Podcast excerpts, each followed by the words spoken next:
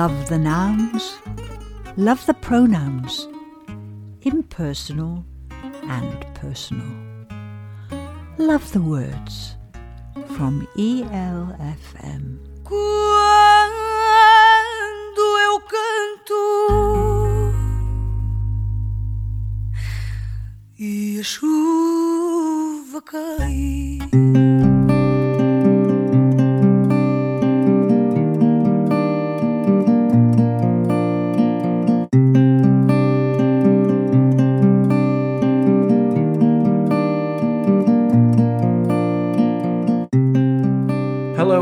Welcome to the sixth edition of Look Closer, the Found Fiction podcast. If you've never listened before, this show is a creative search for inspiration. In every edition, I'll meet up with a different writer to take a journey around their neighbourhood and explore the places, people, and communities around them. The things that inspire them as creative thinkers and the makers of great things. This time, I went to Headingley in Leeds to meet poet Joe Williams. Joe is a prolific performer on the northern spoken word scene and best known recently for his verse novella An Otley Run, which examines the highs and lows of a group of characters along the real life Otley Run, a pub crawl in Leeds.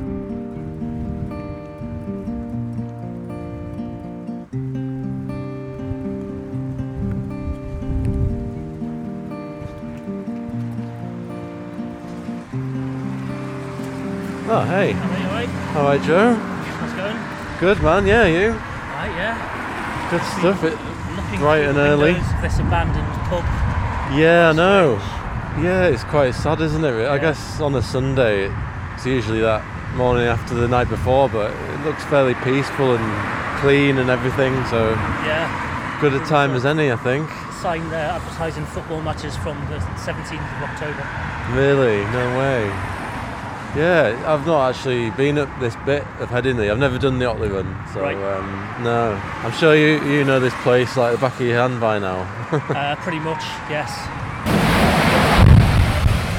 Ah, yeah. Welcome to Sunday.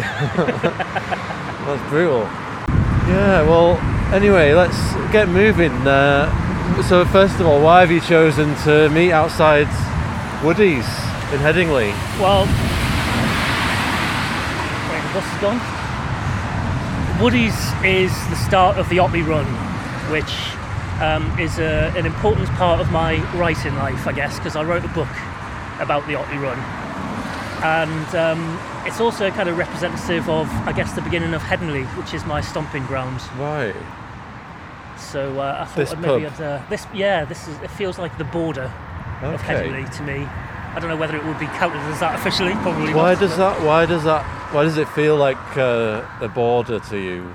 Is it kind of officially a street that marks Headingley from the next bit, or I don't think so. It's just because just because the Otley Run thing, really, and because Uh-huh. you know Headingley, as well as the Otley Run, is just kind of quite renowned for pubs, restaurants, bars, all that sort of stuff. And this Yeah. is this is like the first one in the area. Really, you have to go quite a quite a way up the road before there's another one in the other.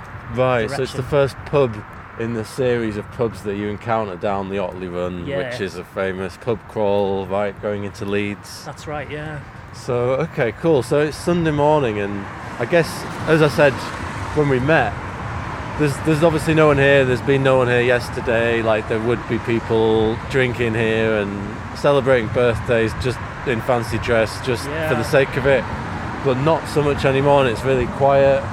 Uh, this building could be someone's house. It's it's it's just you know it's not a pub as we would know it, right? So I guess it's an interesting sense of place that you get because a place is about the people as well as the actual bricks and mortar, right? Exactly. Yes, I would. I would suggest it's more about the people than anything else. In certainly in an urban area Uh-huh, like uh-huh. this, um, that's how I would feel about it. Certainly, it's somewhere I've done quite a bit of writing. I, I write a lot in pubs, which is Oh, one of the reasons why I ended up writing about the Otley Run. I guess. Right. Okay. Um, cool. So this is well, this is this is one one of the pubs that I have written in on many occasions. I know, although not the one I uh, I write most often in. I think we'll, we may well pass that one Okay. later on Well, as let's- go along. Let's head down the road then, and uh, along the way we'll just comment on what inspires us, and I'll ask you a few questions about your writing process and what you're working on at the moment, that kind of thing. Okay.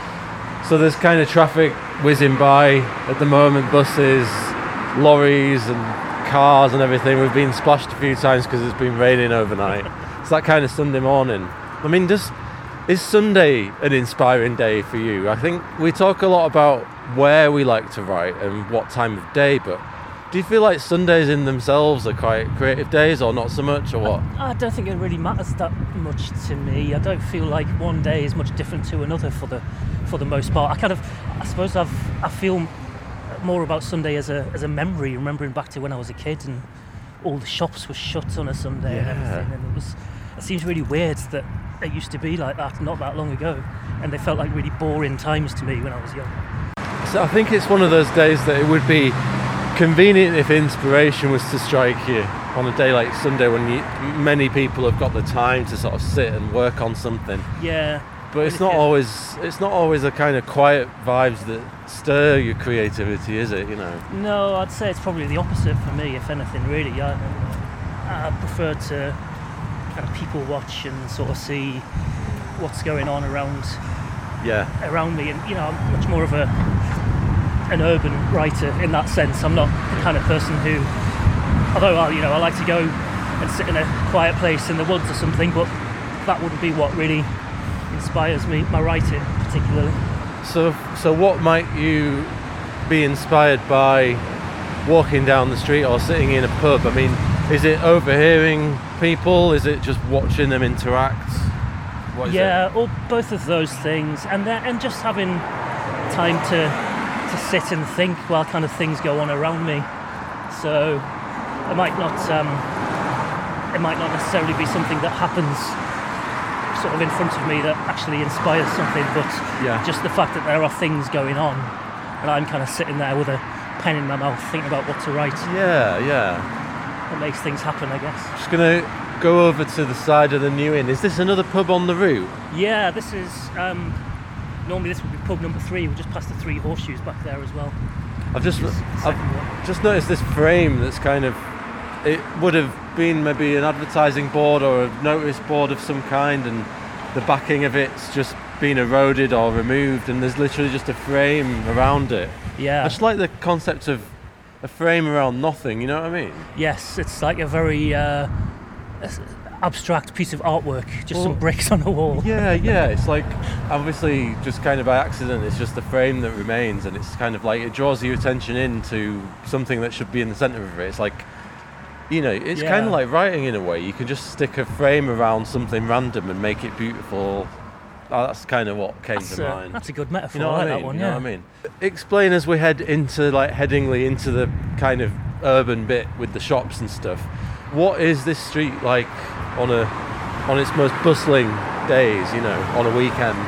Well, it's uh, we're on the Otley Road going into town, and it's one of the busiest roads in Leeds.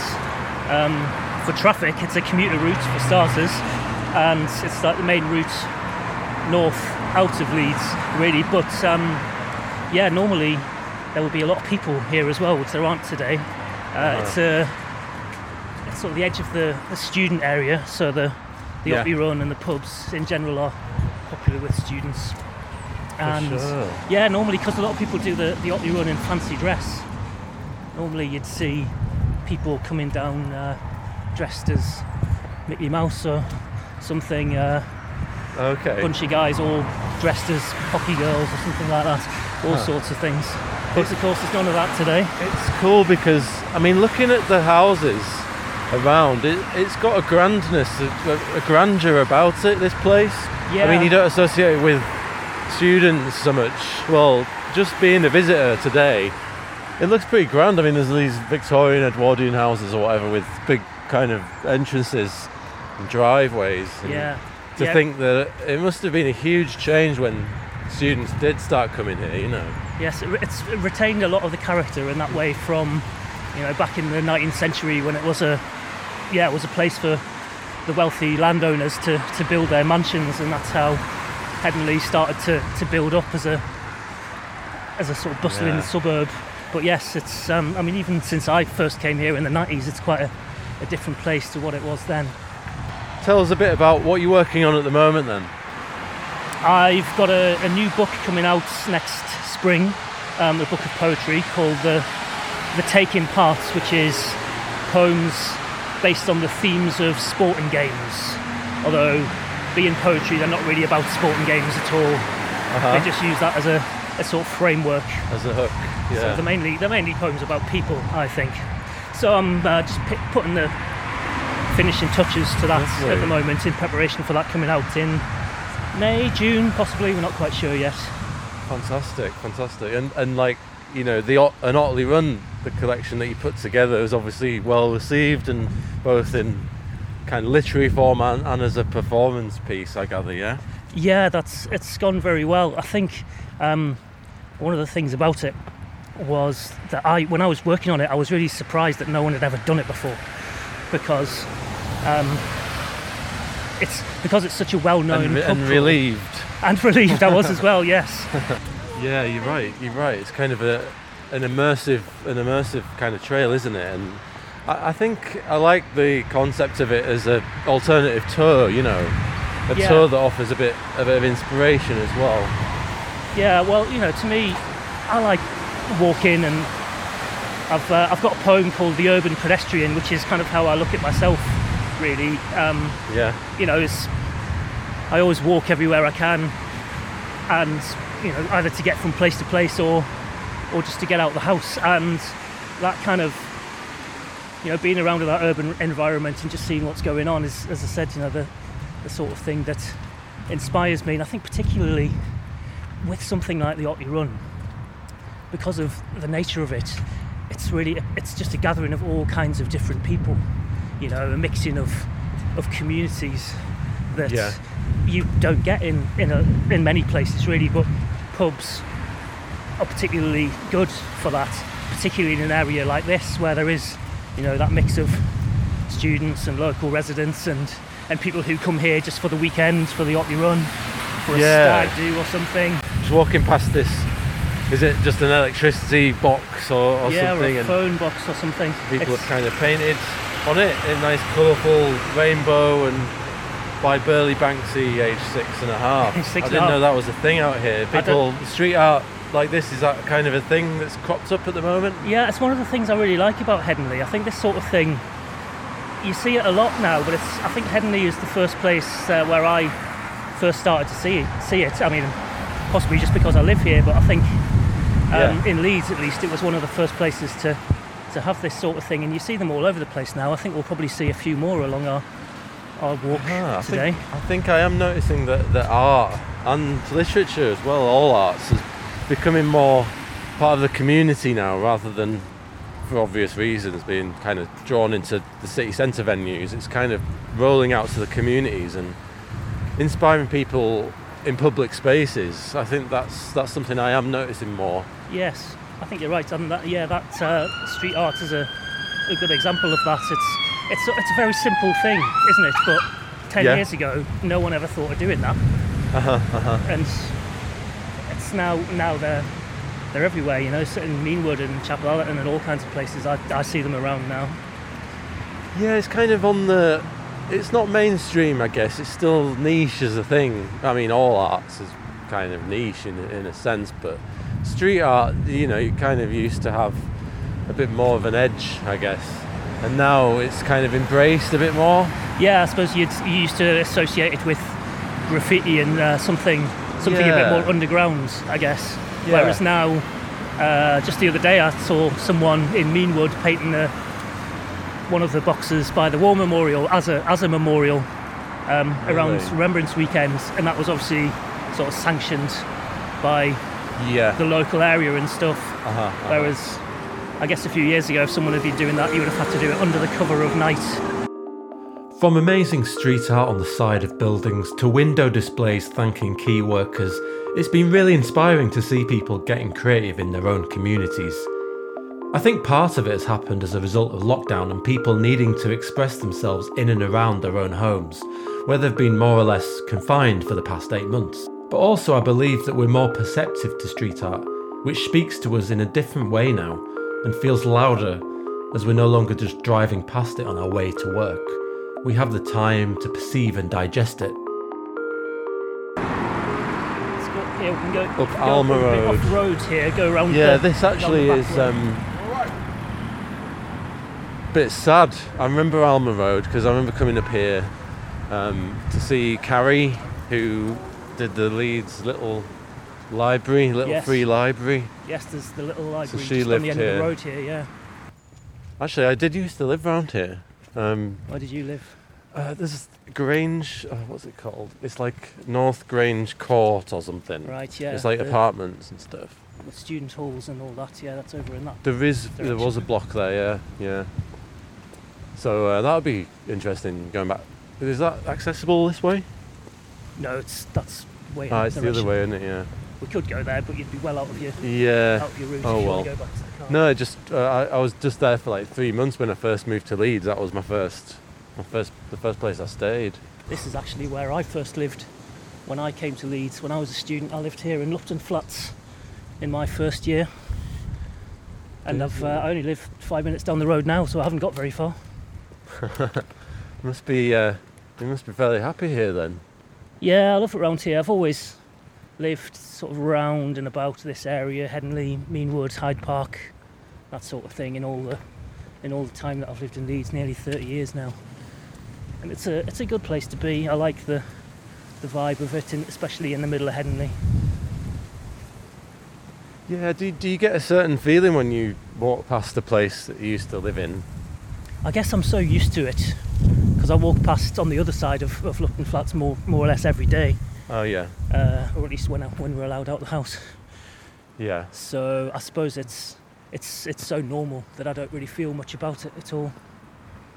Yeah, because I, yeah, I once had a, an idea about, um, you know, I think it was just by chance. I think the first family home I ever lived in uh, was up on the market, and someone said, "Oh, have a look," and I could see like my old bedroom and stuff on Rightmove and what Yeah. people had done with it, and remembering where I used to put my gladiators poster and all that, and it, it kind of evokes something. It evokes, you know, it stirs your memories of what happened there.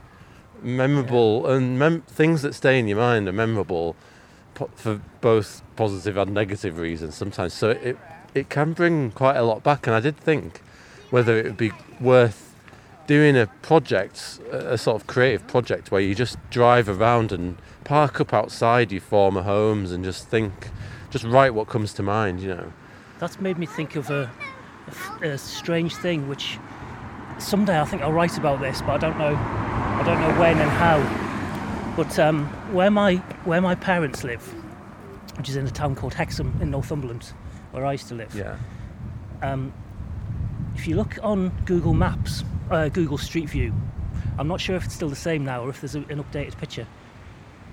If you look at what's on there, it's odd because there are cars parked on their driveway and around the house that wouldn't normally be there. And Mm. we were looking at this one time and trying to think why that would be.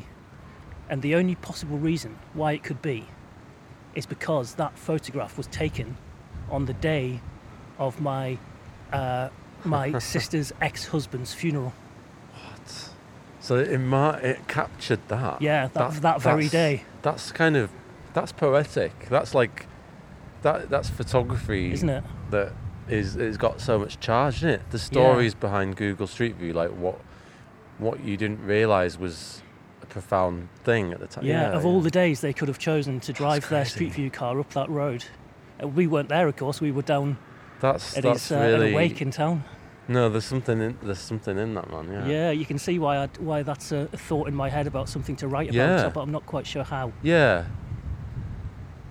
Yeah, yeah. You could you could do. I mean, if you're playing with format, you could actually, and obviously with the digital world we we kind of been accelerated into recently, you could do something like a journey on Street View or what. I don't know. You could use those images because I'd want to see the images now you've described them. Yeah, You know, I'd want to actually see what you're talking about. You know, as a as someone who would be a listener or an audience member. mm. but it wouldn't. The, the picture itself wouldn't mean anything to anyone else. You still kind of want to see what you mean. Mm. I would anyway. You know, Yeah. I'd want to see like how that looked personally. I've just chosen to stop outside the little free library box. This was the original one, Kerry Franklin, uh, who pioneered that whole project in Leeds. Was this the very she, first one, Where she it? lives and what she designed. Yeah, yeah. No, I didn't realise that. Let's So- shall we have a look at what's in it? Yeah, yeah. You, let's have a, a look.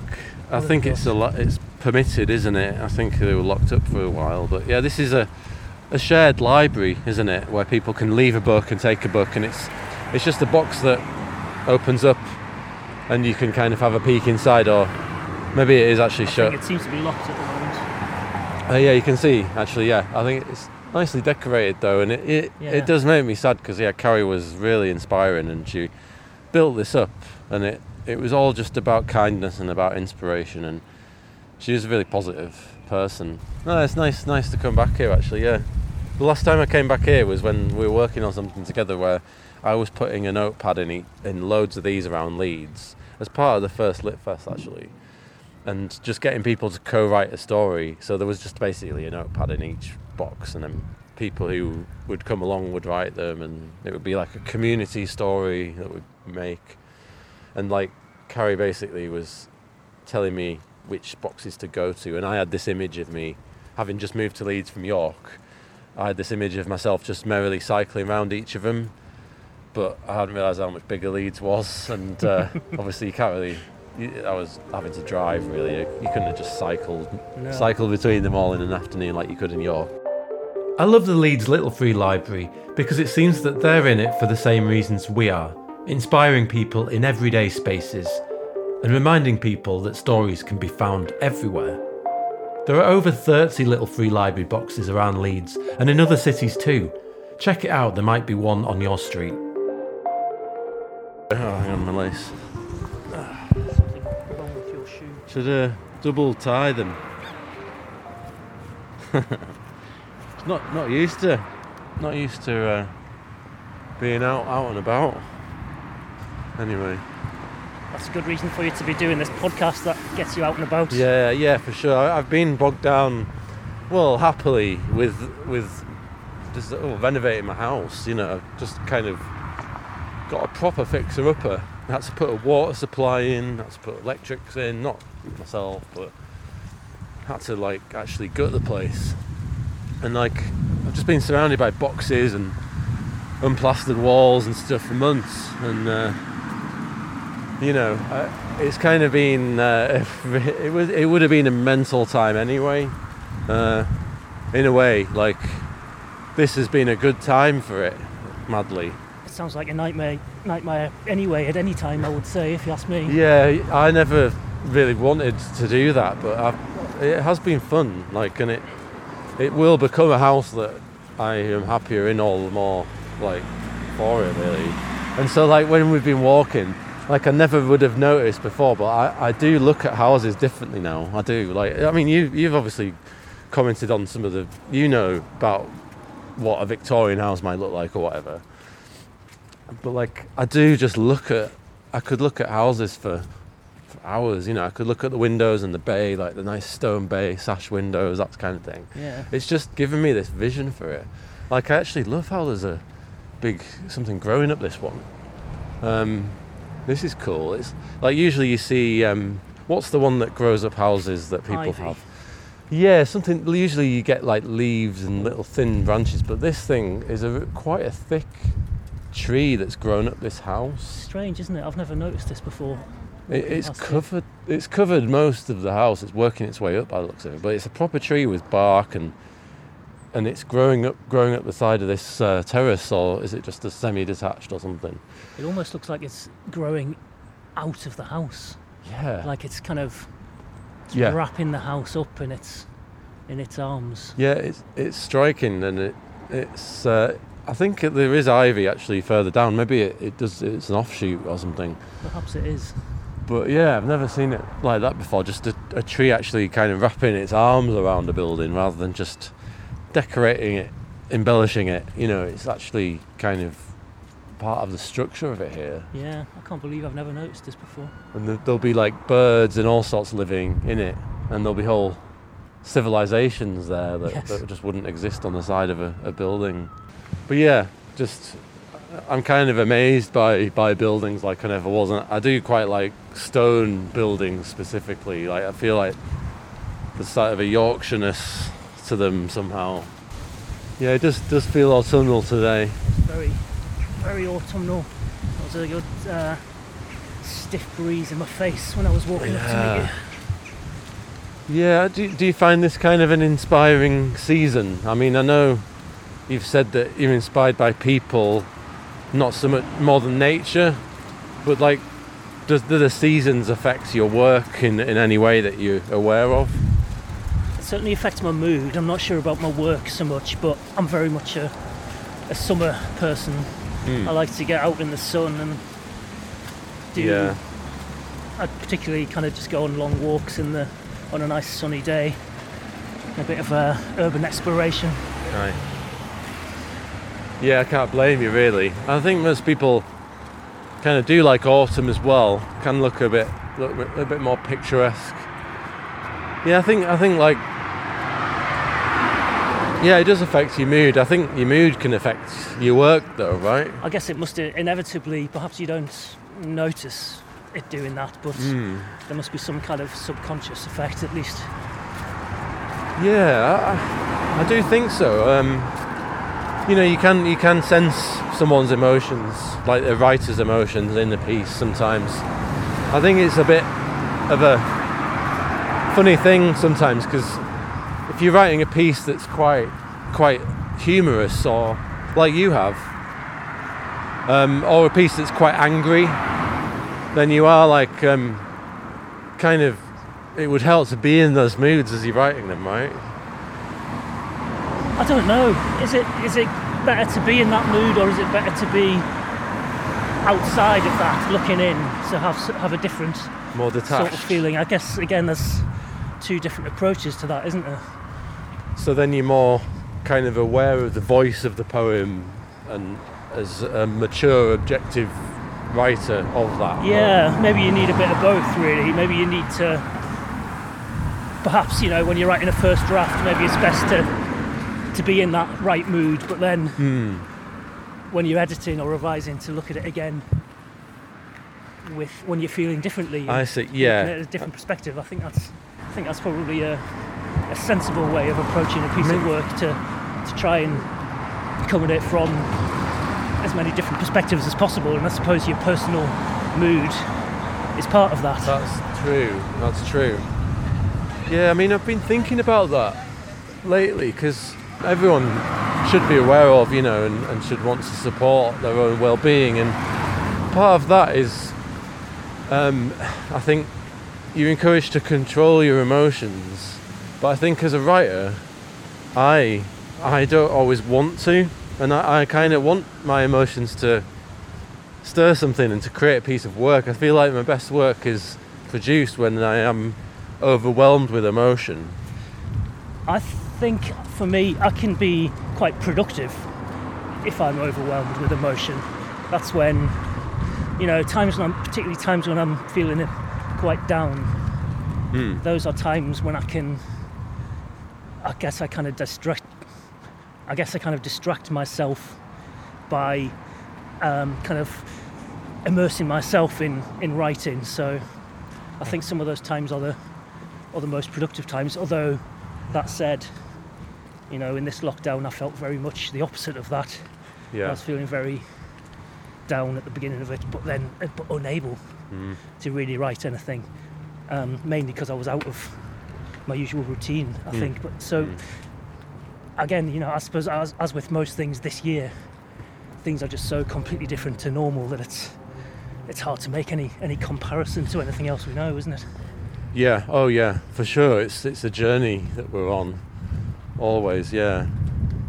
Yeah. I think maybe you were struggling to produce work because you knew you weren't going to perform it. I guess. That's one. Uh, that's one possibility. Yeah. because it's always nice to envision the outcome of your work and sometimes when i'm when i was kind of a bit more specifically dedicated to just writing spoken word pieces now i'm doing kind of bit of other things now but I kind of always have a half an eye on how I was going to perform them, and I'd always try and think of an audience in front of me as I was delivering it, and and I guess if that is removed as a as a possibility, i.e., if you're unable to perform it, which we are at the moment, then then you got to think of something else. You've got to kind of envision something else. I normally sort of work around events in a in a sort of similar way, like Word Club at the Chemic is uh, my most regular monthly events that I go to.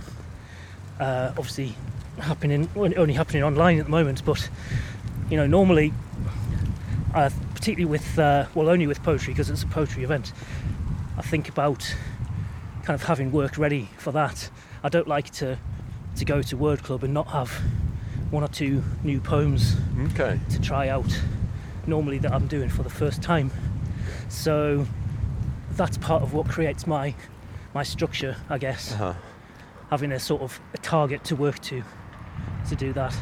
Yeah, I mean, at the moment, I'm I'm just kind of in a weird place. I'm not really putting any pressure on myself, and I mean, because I when I was hosting Outspoken, I'd always do. I was just like you, you know, I'd try and have at least one every month, so I could do that, and uh, I think I mainly kept kept that up. Um, or like at least encouraged me to finish one in time. Like because sometimes I've uh, I've got I've got quite a lot of poems that are like 95% done, or so I think. And the longer you leave them, the more you probably more likely to transform them when you come to them again.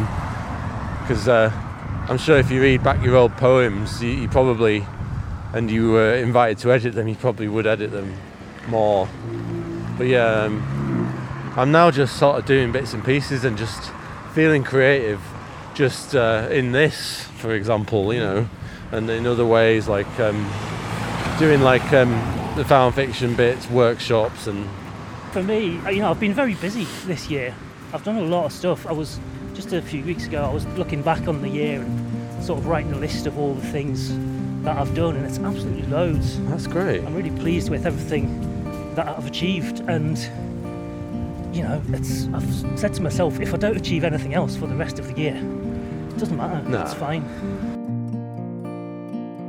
And that's it for another edition of Look Closer, the Found Fiction podcast. Thanks to my special guest Joe Williams, who took us on a creative journey around Headingley. Before we say goodbye, we've got a couple of pieces of found fiction news to tell you about. As mentioned last time, we've been partnering up with Space 2 Leeds to create creative Christmas hampers for residents of East Leeds.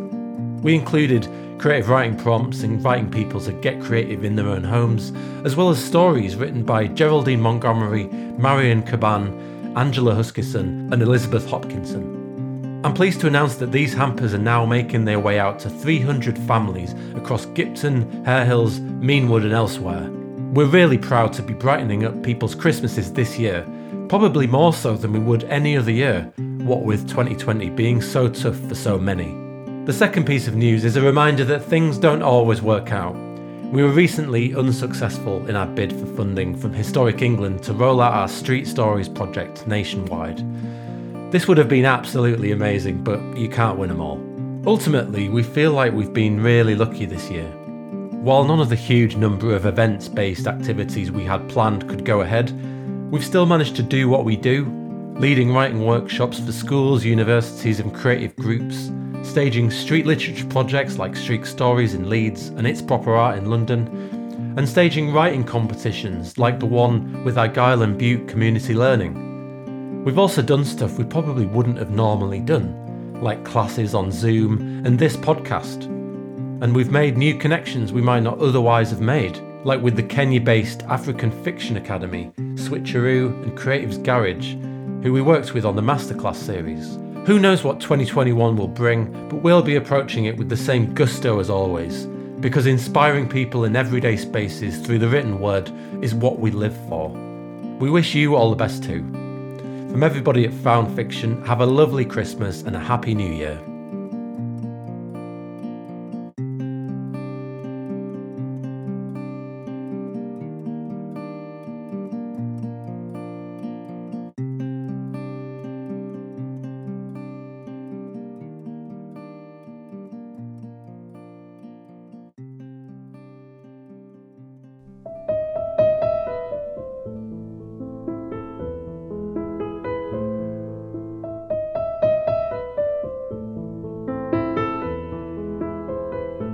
Love the haiku.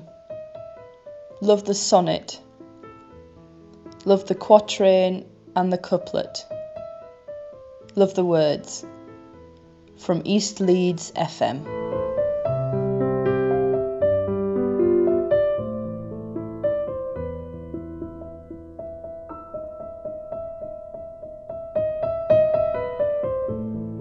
You're listening to Love the Words here on East Leeds FM. Thank you so much to Found Fiction as ever and to Joe Williams, the poet Joe Williams, as opposed to the historian and actor Joe Williams, who we had on coincidentally last week. In the second half of today's Love the Words, we have an interview with the poet Dalton Harrison and a group of poems from Stuart Pickford, a poet who's new to us here at Chapel FM whose work we very much admire. Next week on Love the Words, on the 15th, a whole hour of live poetry. Three or four readers will be reading the entirety of six line poems submitted to us in the last month or so. Greetings for the new year, hopes, visions, aspirations. Every single one of them submitted by the 104 writers who sent in work will be read next week on Love the Words. So, you're listening to Love the Words here on East Leeds FM. And uh, I'm going to be talking to a poet, Dalton Harrison, who I only met last year. It's really good to make your acquaintance, Dalton. Are you there? Yes, I am. Thank you very much. It's good to hear you again. How are you doing? I'm not bad under current restrictions, but I suppose I'm a bit used to that, being an ex offender. well, I'm sure there's some differences, uh, but uh, it's going to be uh, really interesting to talk to you about your projects. And first of all, Dalton, yeah, when, when did you start writing? Because uh, are you new to poetry or have you been writing for a while? I've actually I started writing when I was 12. Um, and it was something that I got a bit of praise for. So that was very unique in my life. So I felt very sort of drawn to exploring that. But as I sort of hit my later teens, uh, things started to go a little bit wrong for me. By the time I got to 15, I'd stopped completely, and um, I'd got into a lot of situations that I weren't weren't as creative as they used to be, and I and I uh, stopped for a number of years. So, um, yeah, what what got you started again? I'm always I think that often there are pauses in people's lives when it comes, you know, to, in, in in their writing lives, and it interests me why people stop, but also why people start again. How was it for you? I definitely started again uh, when I entered the prison system, and it was something that couldn't be taken away. It, it couldn't be. It couldn't be uh, sort of put into a little prop box and told that you could have it back in a couple of years. It was it was something that was mine, and for that, the words just kept coming because when you're uh, alone, uh, like I saw a lot of people feel at the moment in lockdown, you suddenly become aware of yourself and your surroundings. Everything is, uh, is, is sort of attached to you. So that was my way of expressing myself. Absolutely. No, having, uh, having worked in the prison system a bit uh, with writers in prison, I think what you, you, you've, you've said it very well indeed that it's something that can't be taken away from you. You can even if you're not literally writing it down, it can be in your head, and and that can't be, uh, as you say, put in a prop box and kept for the next three years. And um, so, I mean, you've got you've got a couple of really exciting projects on the go here. Um, tell us about Transverse first of all. Well, it's uh, it's something that I've um, when I first got out and I was desperate to, to get back into the poetry scene and to explore these avenues. And the first event I went to, um, there was a man that said he was part of Transverse One, and that was um, that was called um, "We Won't Be Erased," and he was reading from that, and I was so enthralled. I thought if I ever hear anything about that coming out again, I want to be in that. That that's something for me. So when the second transverse come out, which is called No Time for Silence, Words of Survival and Resilience and Hope, um, I just thought that is it, that is for me. And I've uh, managed to get five poems in that. So, uh, I mean, what is transverse exactly? Tell us, tell us what it actually is. It's basically it's it's a poetry anthology. Uh, there's also song lyrics um, inside it. Uh, it's basically trans and non binary writers, and it's from four different continents. So there is such a broad range of um, of writers, and it, it's such a, an amazing book to be a part of. Well, congratulations! You've got five poems in there. Yes, yes, I'm very thrilled. Absolutely, that's fantastic. And yeah, I first met you, as I say, when you you came to writing. Uh, so, so some workshops and some meetings that we were doing in the run up to writing on air, which sadly had to be postponed this year. Hopefully, doing it next year. But um, and that's when I first came into contact with you. And I, you didn't mention then uh, your, your the collection that you've coming out next year. But that's is that a new thing? Is that what, what's? Tell us about. Uh, it's called the Boy Behind the Wall. Tell us about it. Well, it's something that I started when I was in prison. Um, it started with a few poems uh, that I was going to send to the Koestler, which is an amazing uh, um, award system that's that's running in prison. And I just thought, you know what? this is me. Um, I want to carry this on. And it basically um, is a series of poems that start from before I entered prison. Uh, and it gives you a journey um, through every step of my emotions, my feelings, and the, the, things that I had to face until I got out. And, and it carries on from there. So you get a very broad variety of sort of a journey that's definitely from one place to another. Dalton, be great to hear one of those poems. Can you, can you read us one? I bite my lip, forget what it is to feel the touch of another. Met with cuffs, no jokes but blank eyes. I try, try to hide myself. Bubbling bottomless bellies of acid erupted like Mount Vesuvius. Too late as I choke back violent explosions, staring out of slit windows, travelling to my death. It's May, but not 1536. Yet the crowds entered through doors to catch a glimpse of my downfall, to go home after I was taken, sure of how they had convicted under a law that's forged on power. Success that's built on the ruins of empires. The law saw no wrong in destroying all that stood in its way. To this day, let it be framed. I may not travel to my beheading but I will forever be reminded of this. For the crowd never forgets, while the heart longs for better days. I think of past lovers, all soft skin and Cheshire grins, or long legs and angel smiles, the open eyes and open hands that lead from youth to a noose. Now I'm here. I am still human, now proven, forevermore just a criminal. Great, thank you, Dalton. And that's from uh, The Boy Behind the Wall, which is out in uh, March next year, hopefully. Yep, hopefully, yeah, all, all pending. It should be ready for Trans Day of Visibility at the end of March. Fantastic. And tell us a bit about Standfast Productions. Well, at the moment, we've been sort of held back in what we were doing. Um, with we were doing a lot of live performances, a lot of live poetry events. So we've sort of moved everything slowly online, which has been a shock to everyone, I think. Uh, we're working with Love Arts Leeds, uh, doing a poetry event we just done with uh, mental health, uh, which was fantastic event. Um, we've also worked with Arts Together Leeds, which is a fantastic collective. So we've, we've sort of got a lot of different things uh, that are going on, um, but it's all basically online and a lot of art and poetry but it's something that um, has brought a lot of people together, which I've enjoyed. And who are the people who have come together? Who come together in Standfast? Tell us, uh, you know, what, who you are as a collective.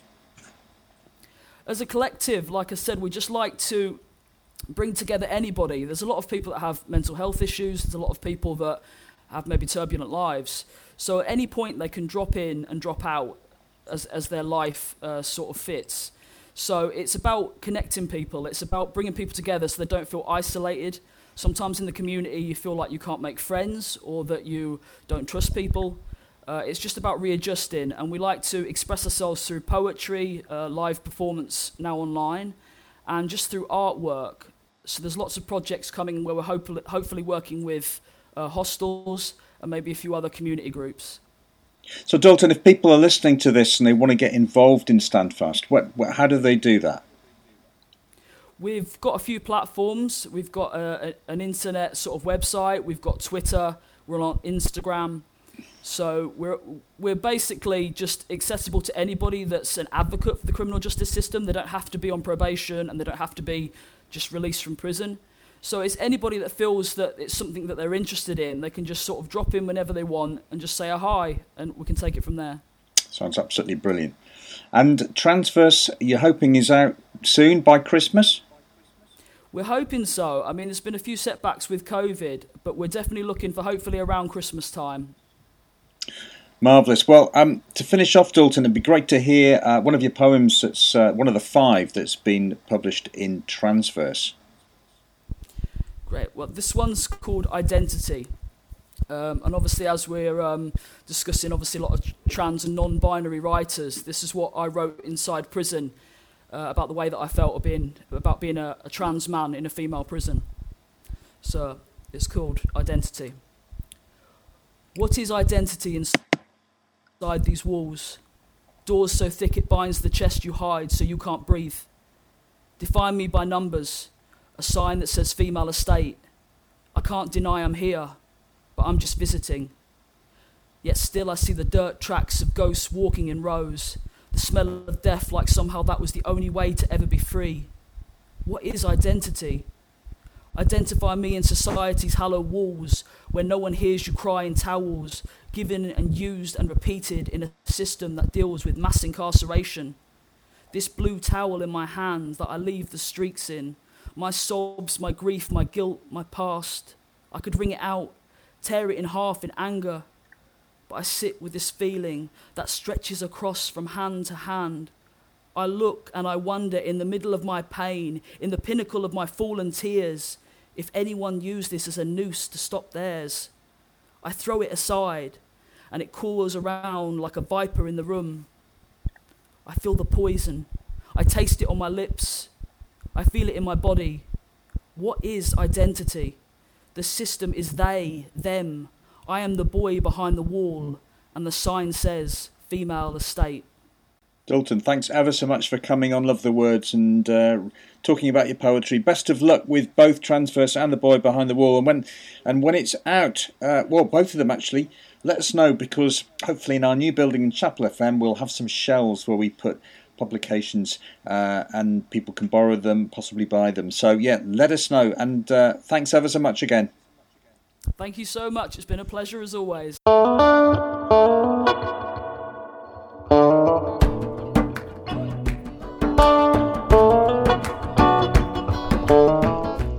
Love the cases, love the clauses, love the adverbs and the antecedents, love the words. From ELFM.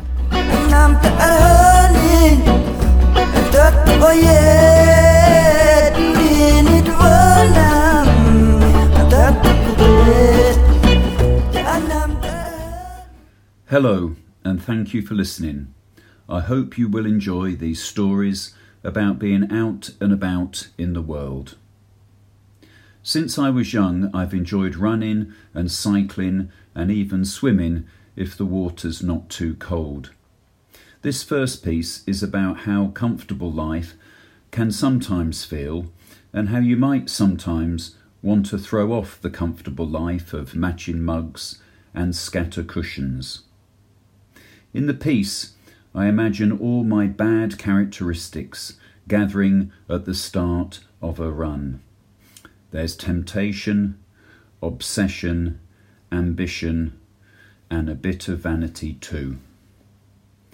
My apologies for the swear word, but I hope you think it's justified in context. This piece is called Pure Running. Who lives in this catalogue? It's time to crash into the storm over the moors, dodge the wind throwing knives, the Atlantic roar curling our ears. Nicety, nicety, nicety. To hell with these days of matching mugs, condensation creeping up the windows as if the house is sinking under the weight of pleases and thank yous. Let's strip the stodge from our arteries, fling the scatter cushions from our eyes. Our badnesses are shuffling to the start. Here's temptation warming his hands down his lycra. adjusting the spanner, any time or place. Jogging on the spot, obsession takes ascent from descent, craves a bigger fix. Ambition picks a scab, thinks who he could have been, why he ignored the ghost in the machine. Vanity's high vis, gloves that breathe, reflector sunnies, seamless seams. Let's leave our bads bitching, tear off the stopwatch. It's time to run flat the mountain of emails and smiles and lists and logos. Holler at our useless legs for being slow, for being us. Let's not hit the wall to be hit back. Let's take the fucker down before it's the mound on top of us forever. This second piece is called Calling Her Name. The London Marathon is a great event an overwhelming in terms of the support of the London people. My daughter Ashley had the ambition to run the London Marathon, and we ran it together to support the brilliant charity Amnesty International. This piece is about that. One of the colourful things about the London Marathon is the people in fancy dress, people brilliantly running to raise money for others. A charity supporting the Grey Rhino had their runners running in full fancy dress with Horny stamped on their sides. Each start area has a different colour, and we stood there waiting to start the marathon with runners dressed as Elvis Presley, Jesus, a fridge, and Scooby Doo. The year Ashley and I ran, Chris Arthey ran. He was the first amputee above the knee to finish the London Marathon. My word, when you're tired and you see him running on a blade and he's happy and shouting encouragement, you keep your head down, thank your blessings, and keep going. And of course, it was also brilliant to run with my daughter Ashley. Calling her name. Horny is stamped on the knobbly group of rhinos in Red Start.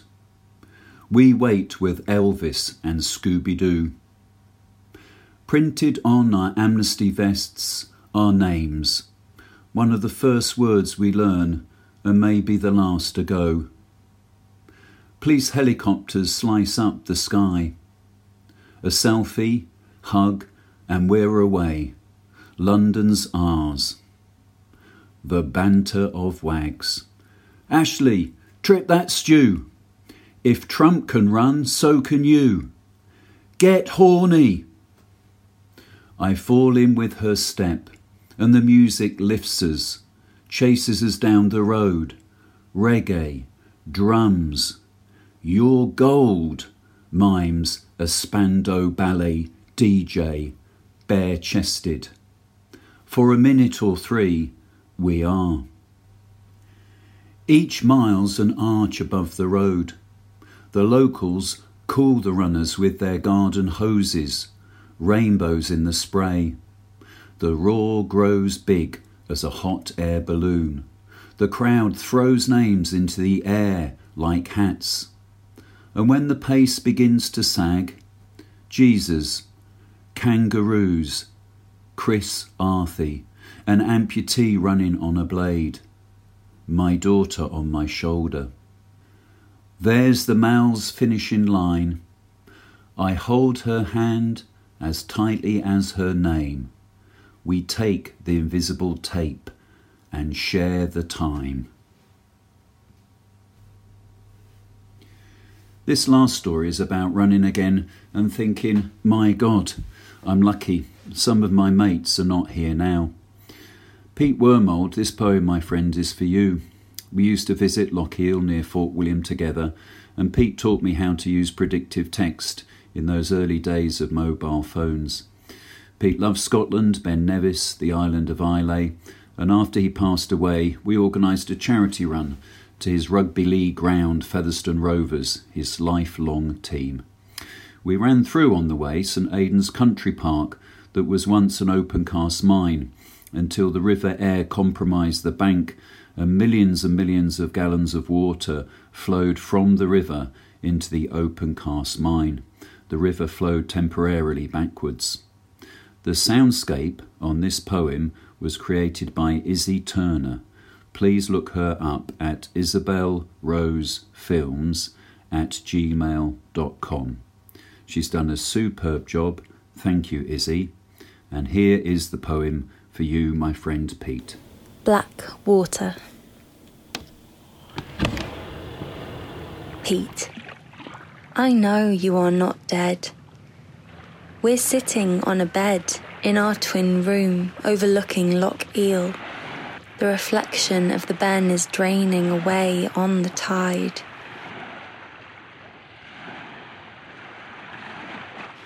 You're teaching me predictive text on my first cheap mobile. You say, My daughter showed me it will change your life. You point. I press the keys.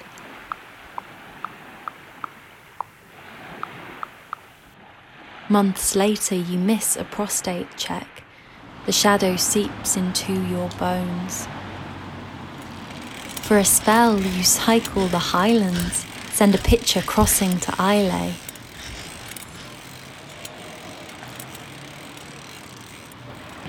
On the charity run, kids bounce around our legs. Stations with tea, egg sandwiches, and your orange cake. The secret bridge over the wharf. We're running to your spiritual home, Featherstone Rovers via St Aidan's Park. All reed beds and swans. That once was an open cast mine until the day the Aire's bank gave way and the river flowed backwards, millions and millions of gallons filling the vast black hole until it was full and level and calm. Appelle-moi vers le sud. Le vent du nord va geler moi. Je vole avec les yeux glacés aller voir les violettes. Appelle-moi vers le sud. Envole-moi.